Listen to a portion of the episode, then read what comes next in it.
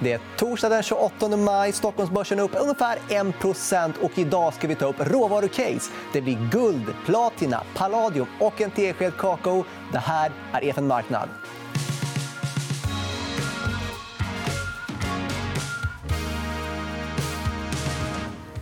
Just det, det blir råvaror. och Därför har jag såklart med mig Anna Svan. Varmt välkommen. Välkommen tillbaka. Tack så mycket. Du har frekventerat här och pratat om bland annat guld. Mycket guld. Du har blivit som vår guld-go-to-person.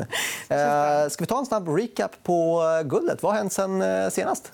Nej, men det är ganska, ganska exakt det man kunde förvänta sig. För guldpriset drivs ju av egentligen penningtryckande. Och eh, det har vi ju sett eh, ganska mycket av sen jag var Utan. Dess like. Utan dess like. Ja. Och, eh, guld är ju trots det fortfarande en risk-off-tillgång. Eh, så att när marknaden föll i början initialt så steg guldet ordentligt. Och då var jag här och så sa jag köp inte på lokala toppar. Det tenterar att falla tillbaka. Och det föll tillbaka. Och, eh, jag tror att vi har med oss en graf på guld mot eh, S&P. Det har vi. Och här kan man säga att eh, om man eh, lät bli att köpa på lokala toppar och väntade då tills guldet föll tillbaka så har det varit, fungerat och varit en väldigt, väldigt bra hedge mot den här marknaden. Ja, det ser man verkligen. Det är eh, otroligt mycket mer... Eh, max drawdown är betydligt lägre här. Ja, alltså, nedsidan är mindre. Ja, precis. Och, eh, nu är jag fortfarande en av dem som tror att vi faktiskt kommer se att marknaden vänder ner. Men med det sagt, Å ena sidan så skulle man kunna titta på tidigare tillfällen med tidigare börskrascher och konstatera att ja, men, mönstren tenderar att upprepa sig själv. Vi tenderar att se liksom, en hög volatil marknad börsen rasar, börsen går upp igen och folk tänker att um, okay, det kanske inte blev något mer. Då, och sen så faller den tillbaka ner igen.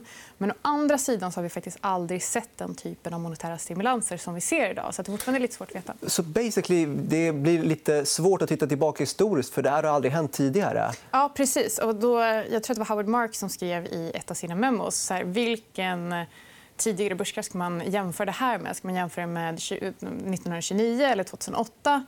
Eh, och svaret är att ingen eller alla. För att det, det är så himla många... Vi har, vi har en pandemi, vi har en kreditbubbla vi har superinflaterade tillgångspriser och vi har centralbanker som gör allt de kan för att hålla nivåerna uppe. Och... Men ska man ha du sa att det finns en nedsida på kort sikt. Men ska man ha ändå guld i portföljen och rida ut det här ändå?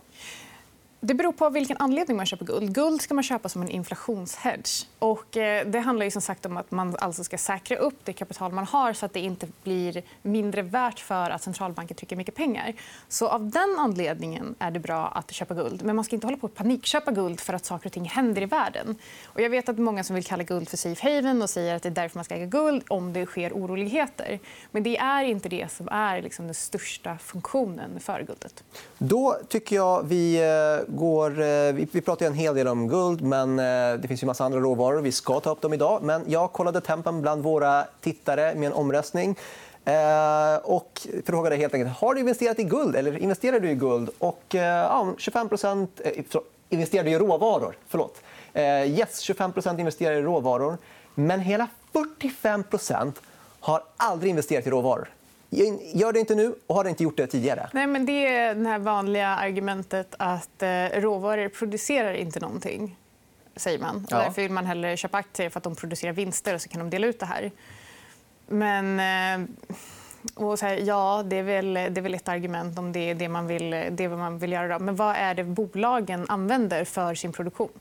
Och det är ju till stor del råvaror. Ja, tänker H&M eh, behöver bomull. material. Bomull. Ja, exakt. Eh, så, eh, alla får ha sin egen strategi. såklart. Och en råvara, det är inte så att du kan ligga long only i eh, massa jordbruksråvaror och tro att eh, priset på dem ska öka över tid om vi inte ser hög inflation. Vi ska komma in lite på det senare.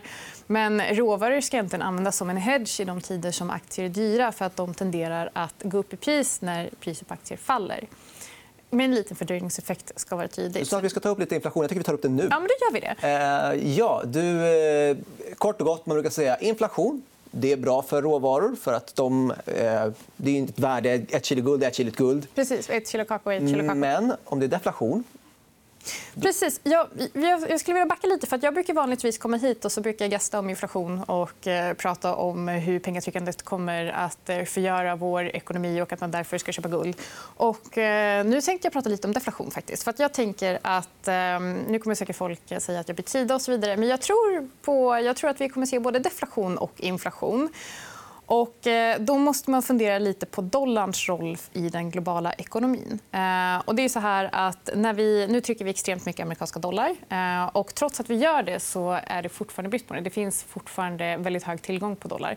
Och det är nämligen så att om, en, om vi säger till exempel att vi skulle trycka mycket svenska kronor då den enda efterfrågan på svenska kronor finns i Sverige. Eh, så vi måste ha, då måste vi ha fler kronor för att kunna köpa en dollar. Men eh, när USA trycker dollar då vill hela världen ha dollar. Så det finns liksom en liten obalans. Så den, är, den är lite annorlunda i och med att det är en världsvaluta? Exakt. Precis. Så jag tror att trots det här penningtryckandet så tror jag att vi kommer se deflatoriskt tillstånd. för att Jag tror att det fortfarande kommer vara ganska hög efterfrågan på dollar. Framför allt om marknaden vänder ner igen. Och Eh, jag tror att vi kanske de kommande 18 24 månaderna kommer att se väldigt låg inflation eller till och med deflation. Och sen så kan vi lägga till sex månader, för det tar alltid mycket längre tid än eh, vad man egentligen tror.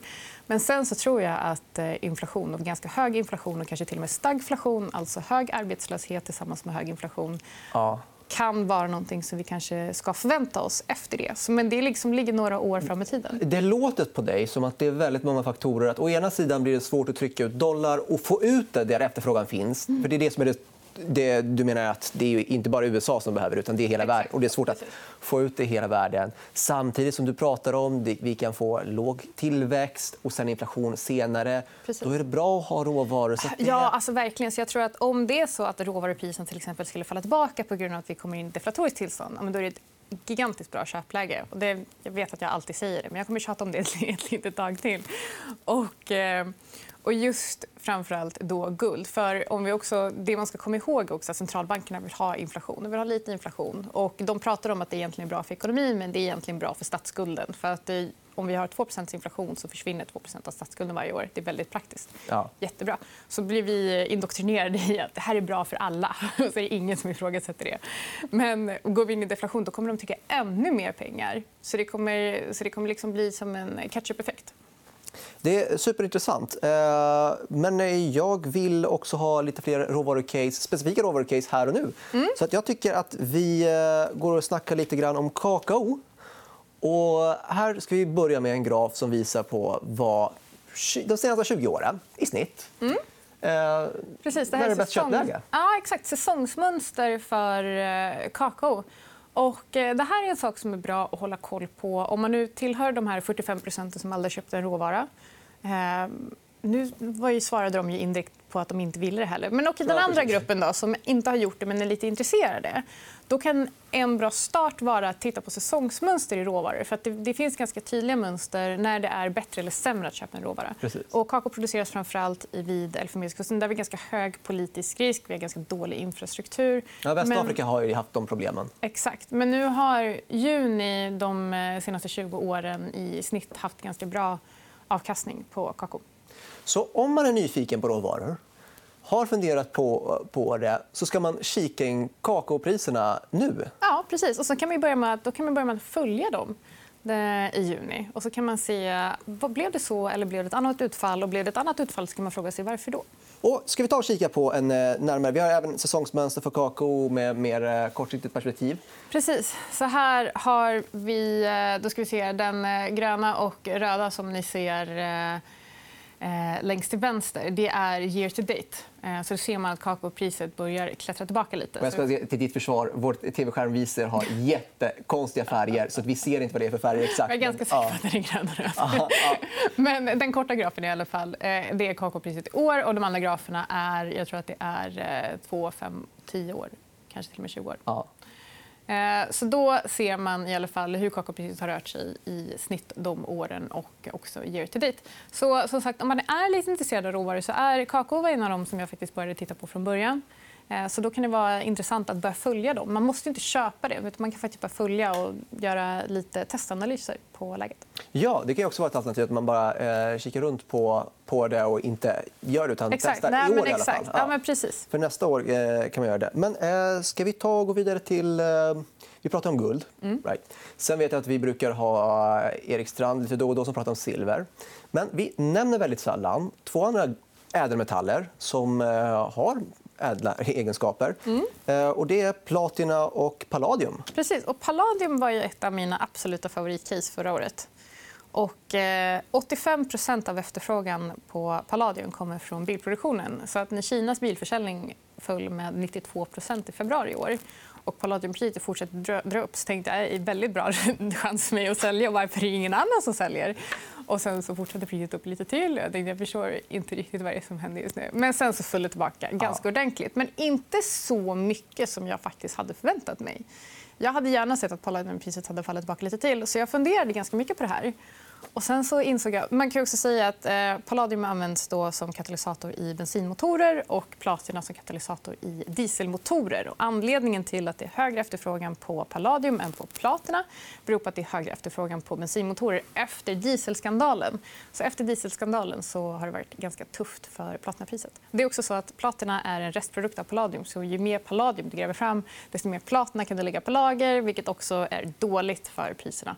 Framförallt då eftersom att man vill gräva väldigt mycket palladium för att efterfrågan är så hög. Men vi, har ju fort, vi är fortfarande i början av den här krisen sett till effekterna. Precis. Eh, det är, det är mm. Eh, ett tag. Och om vi får fallande bilförsäljning eh, rejält, mm. och speciellt kanske bensinbilförsäljning hur, hur ska Palladium orka där, ja, vara kvar? Är det inte ett kortsläge då? Mm. Jo, eh, kanske. Eh, och när palladiumpriset steg väldigt, väldigt mycket så blev det väldigt dyrt för bilproducenter att köpa in det här. Så när priset föll tillbaka så steg det upp ganska snabbt igen. Det är fortfarande inte på tidigare all time high-nivåer. Och jag funderade ganska i några veckor på det där och funderade på vad är det som händer. För jag förstår inte det här. för att Det borde inte finnas en efterfrågan eftersom att det inte finns en efterfrågan på bilar.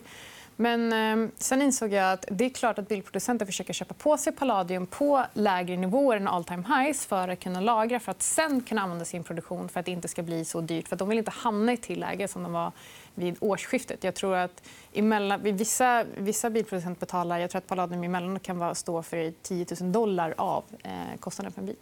Det är intressant. för Det verkar som att efterfrågan är väldigt hög mm. eh, ändå. För att de hade en brist på det. Så det finns ju någon rationalitet i eh, Precis, här men då ska man komma ihåg att då finns absolut inget läge att köpa platina. För om bilförsäljningen går dåligt och man fortfarande har efterfrågan på palladium så är ju fortfarande platina den här restprodukten. Så man kommer fortfarande gräva, försöka gräva fram palladium och då samlas ännu mer platina på hög. Så att jag tror att jag hade inte stoppat platina i portföljen anytime soon. Nej. Och, eh, vi ska nog eh, bara på Palladium ändå ta upp det här med elbilar. Vi har ju, eh, man pratar om elbilar och att det ska ta över. Hur påverkar det eh, priserna där? Ja, på lång sikt så kommer det definitivt ha negativ effekt för palladiumpriset. Det här är ingenting du stoppar in i portföljen på en 10 års sikt eller 15 års sikt? Nej. Eh, men sen så ska man väl också säga som så att på fem till tio år däremot så tror jag definitivt att palladium potentiellt skulle kunna vara bra. Men det är för att jag tror inte att efterfrågan på bensinbilar kommer försvinna helt. Och ju mer palladium som används, desto renare avgaser blir det. Så att även om man säljer färre bensinbilar så kommer fortfarande efterfrågan vara lika hög eller kanske till och med högre.